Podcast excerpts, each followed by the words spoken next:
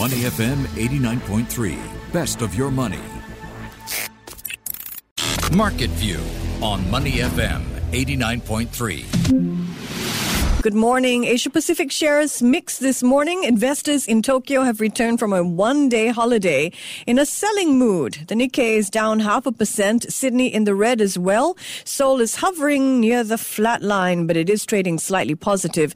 Joining me now as we break down all the market action. Good morning, Ryan Huang. How is hump day looking? It's looking wet so far from my view of the window.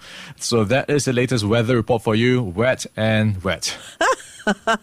Thank you, Ryan. Since I have come into the office looking like a wet seal, I know fully what you mean because it's raining here in Toa Payoh as well. So let's start this morning with breaking news here at home. Ryan, Singapore's economy grew more than 7% in the third quarter, according to the latest stats released by the Ministry of Trade and Industry. That is significantly better than what the government had been expecting. So, what is driving our growth, Ryan? Yeah, let's say lay out the numbers first. So you mentioned better than expected, and that is for full year forecast coming through at seven percent. Um, that is at the upper range of the earlier window that they prescribed six to seven percent. And if you look at the third quarter alone, that came in at seven point one percent, and that is higher than the advanced estimates of six point five percent. So you are looking at a couple of things, um, a couple of um, factors driving up the growth projections, and that is with how we've seen some of these uh, restrictions being lifted, some of these vaccination rates um, have been higher, allowing more countries to just take part in more economic activities. And that was true for the likes of, especially the electronics sector, was one of the strong points. That's with the backdrop of the tightened chip supply. So that was a strong area of growth. Finance was also doing well. Insurance also was up. And if you look at what's being painted in terms of um, possible outlook um, improvements, we have, of course, the VTLs being a part to play that might lift the aviation and tourism sectors. Also, the labor shortages that many industries, especially in the offshore marine side, the construction side, that may start to be alleviated when we look at how some of the border restrictions have been started to be eased from South Asia and Myanmar. So that's going to be good signs for these industries as well. So by and large, it's a positive report for Q3 and for this year and for next year. Fantastic roundup. It's good to also keep in mind government officials cautioning that that 7% growth rate is not going to become the norm. They expect next year's growth to slow to 3 to 5%. Mm. Now, in the meantime, rising prices have been a constant topic of conversation, both for investors as well as consumers who are facing rising utility and other bills as well. This morning, we have a fresh sense of just how much prices are rising here at home. Inflation in October rose 3.2%. That is its highest level in more than eight years. Break it down for us, Ryan. Are there any positive signs here? Yeah, not a surprise if you've been watching prices. It's been going up across the board.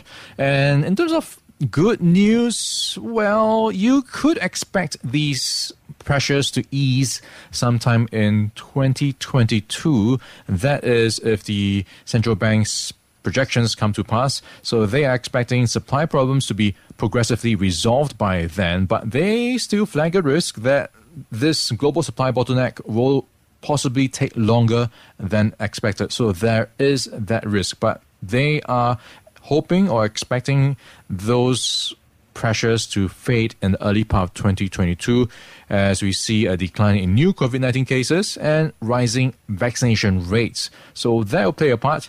And the good news, I guess, for businesses is they feel that the recovery will be strong enough for businesses to pass on those rising costs sometime next year. So look out for your items to cost a bit more. Oh boy, bearer of bad news this morning. Now, one place where higher prices are particularly evident is at the petrol pumps. So the OPEC Plus nations have so far refused to increase production significantly despite U.S. pressure. So the Biden administration, in concert with five other nations, China, India, Korea, Japan, the UK, they've announced they will release oil from their strategic reserves. The coordinated release is the first such move of its kind. So, Ryan, fighting inflation is normally thought to be in the realm of central banks. The release of strategic reserves, though, is part of a campaign by Biden to do what presidents often cannot, and that is beat inflation directly. So, what are analysts saying? Is this initiative to bring down oil prices likely to be successful? Yeah, so it is quite interesting in the sense that you pointed out typically it's the central bank's job to fight inflation, mm. but this is against the backdrop of how there have been so many um, protests, so much unhappiness within the American public uh, about rising costs. Just to give you a bit of a, some context, if you look at the price of gasoline, that was um, that is now around $3.40 a gallon. That's more than 50% higher than a year ago. So it is biting into the pockets of many uh, Americans. So it is seeing Joe Biden just putting more pressure on many businesses, including oil companies. And if we look at what he is doing on the bigger picture, he is trying to add more supply to the market by taking it out of his strategic petroleum reserves. So 50 million barrels of oil, mm. and that will combine with whatever will be committed by India, the UK, China, Japan, and South Korea. So they will also join the party. Um, so that is supposed to help bring down prices. And also worth noting, Joe Biden tweeted this morning that he says he will not stand by while oil companies engage in profiteering at the expense of American families. So there is that prospect as well that you might see a bit of a clamp down on big oil. Yeah, strategic move by the U.S. president to try to reduce prices just before the holiday season as well. Uh, market reaction to the coordinated announcement was mixed. Initially, oil prices dropped, but then buying pressure seemed to kick in. The price of U.S. crude rose 2.3%. Wholesale gasoline rose 3.4% overnight. Ryan, why did prices rise and not fall on the announcement? Yeah, it does seem a bit intuitive. When you have more supply, typically the prices will drop.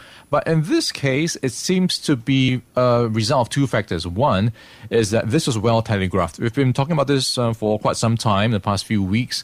So it is something the market was expecting and already pricing in. So it is a reversal of the prices that have been drifting lower in the past few days. And if you look at what's happened with the um, details of the plan, even though 50 million is bigger than the 35 million that was banded around earlier. Mm. The details of the plan means that anyone buying the oil, and this will be required of them to return to the strategic petroleum reserves in the next one to three years. So that, that may have blunted the impact somewhat when you look at how uh, this will play out for um, the balance of inventory. West Texas crude currently trading around 78 US dollars a barrel. Brent crude trading above 82 US dollars. Ryan, a big, big question that many in the markets are asking now is this. Will the OPEC plus nations cut back on production to offset this action by US, China, and others? What do you think? Yeah, it is going to be interesting to watch because they will be meeting next week on 2nd of December, around Thursday, to decide what to do next after this move. And this is the largest coordinated move um, by the non OPEC members. So you have this in focus, and they have already warned that mm. they might cut back on their production um, hikes. Um, remember, they took out a lot of production during the COVID 19 period, and now they are trying to add it back again to return to normal levels. So they've been trying to do that over the past few months, and now they are thinking, hey, maybe we shouldn't be stepping on the pedal right now. We should be stepping on the brakes and just let gap negate whatever non OPEC members have just done. But that is the argument for it. But the argument against it is that OPEC Plus involves many members, and many of these countries and members have been struggling to keep up with those commitments to cut back on output. Because when they cut back on output, it means a shortfall in revenue. And with COVID 19 and all the stimulus packages that have been rolled out, many of these countries require um, some form of government revenue um, to beef up their coffers. The OPEC Plus group of oil producers would have to defer at least two months worth of planned output increases to offset the strategic stockpile releases led by the U.S. Time for corporate news. The first headline I'd like to discuss with you, Ryan, has to do with the competition that is currently underway to buy Singapore Press Holdings non media assets. SIAS, the Securities Investors Association of Singapore, is challenging both potential bidders, Cuscaden Peak and Keppel Corp, to explain how their actions are in the best interest of shareholders. So, Ryan, tell us what are some of the questions SIAS is raising? Okay, so this is via a letter from its president and chief executive David Gerald. So the letter to Cuscaden, they want Cuscaden Peak to spell out its long-term plans for SPH REIT should its bid succeed. It's also seeking clarification on its intention with the listing status of the REIT and also SIAS wants to find out what factors would determine the chain offer price for SPH REIT should an offer be triggered, given the trading price of a dollar and one cent right now. And the letter to Keppel questions Keppel why Keppel is making urgent for SPH shareholders to cast their votes. And this is with reference to Keppel's comments last Tuesday when it reiterated that its offer was firm and irrevocable. And there was a quote from Keppel that says the sooner the scheme is approved, the better it is for SPH so as to reduce any further uncertainty and instability for its various shareholders and preserve value. So SIAS has also asked what Keppel means by further uncertainty and instability. And just to wrap things up, one note that SIAS has flagged is shareholders have highlighted that it will be fairer and easier for them to make a decision if both offers are on the table at the same time. Right now, as it stands, they will need to vote for Keppel's offer on 8 December and then vote on Cuscaden Peak's offer eight weeks later at least. Mm, so why not consider both at the same time? Now, next up, we've talked a lot on this show recently about how China Evergrande and other Chinese developers have been offloading assets to raise funds to increase their liquidity and to pay debts. Well, this morning we have an indication of how one investor has made a quick buck, a lot more than a quick buck actually. Try half a billion bucks from one of these sales. Ryan, tell us more. Okay, so this is HengTen Networks Group, and it's sitting on a paper profit of $582 million. So, all after the shares surged in the wake of the sale. So, you have back then in November 17, Li Xiaoyu he is the buyer behind it. So he bought Evergrande's 18% stake in uh, this internet services firm for 2.13 billion Hong Kong dollars. That is at a discounted price of a dollar and 28 cents a share. And since then, the stock has rallied almost 140% to $4. So as a result of Evergrande's woes, they had to offload some of these HengTen Network Group shares, and someone came in to buy it at a discount and then sold it, or at least is sitting on some paper profits right now of almost 140%. I'm my jaw is still on the floor. Um, back here at home, there is speculation about a possible shakeup in the Straits Times Index when its quarterly review comes out next month. So, Ryan, who do investors think could be booted from the STI, and which company might replace it? Yeah, it's a familiar name if you've been following STI for the past few years. It's Olam International. So they were taken out in 2015 and they, according to CGS CIMB, might be in the running to come back in again and replace ComfortDelGro. So this is with the backdrop of how their fortunes have been contrasting. You know, with talk about how prices have been going up for many things, including commodities. That is the space that Olam operates in, so its fortunes have been doing pretty okay. On the flip side, ComfortDelGro has been going through quite a bit of a well, some bad news. You know, they had to ditch their IPO plans recently in Australia because of a change in market conditions. Mm. And on top of that, you've got a change in the market cap as well. Um, that is now seeing ComfortDelGro ranked 42nd by market cap at $3.29 billion on Monday's close. That compares with Olam, which is ranked at 23rd at $6.38 billion. So if you look into these factors, there is a case for Olam to go back into the STI again. Yeah, we'll keep a close eye on this. If Olam does join the STI, look for institutional investors to increase their holdings of the stock and to sell off shares in ComfortDelGro. In other local market action, Singapore will soon have its first new REIT listing of the year. Daiwa House Logistics Trust public offer closes today at noon. It's going to begin trading on the Singapore Exchange on Friday. Ryan, tell us more about DHLT's business. Okay, here we go. It's going to be investing in logistics and industrial real estate assets across Asia. So it will be looking to offer 244.4 million units at around 80 cents a unit for the subscription.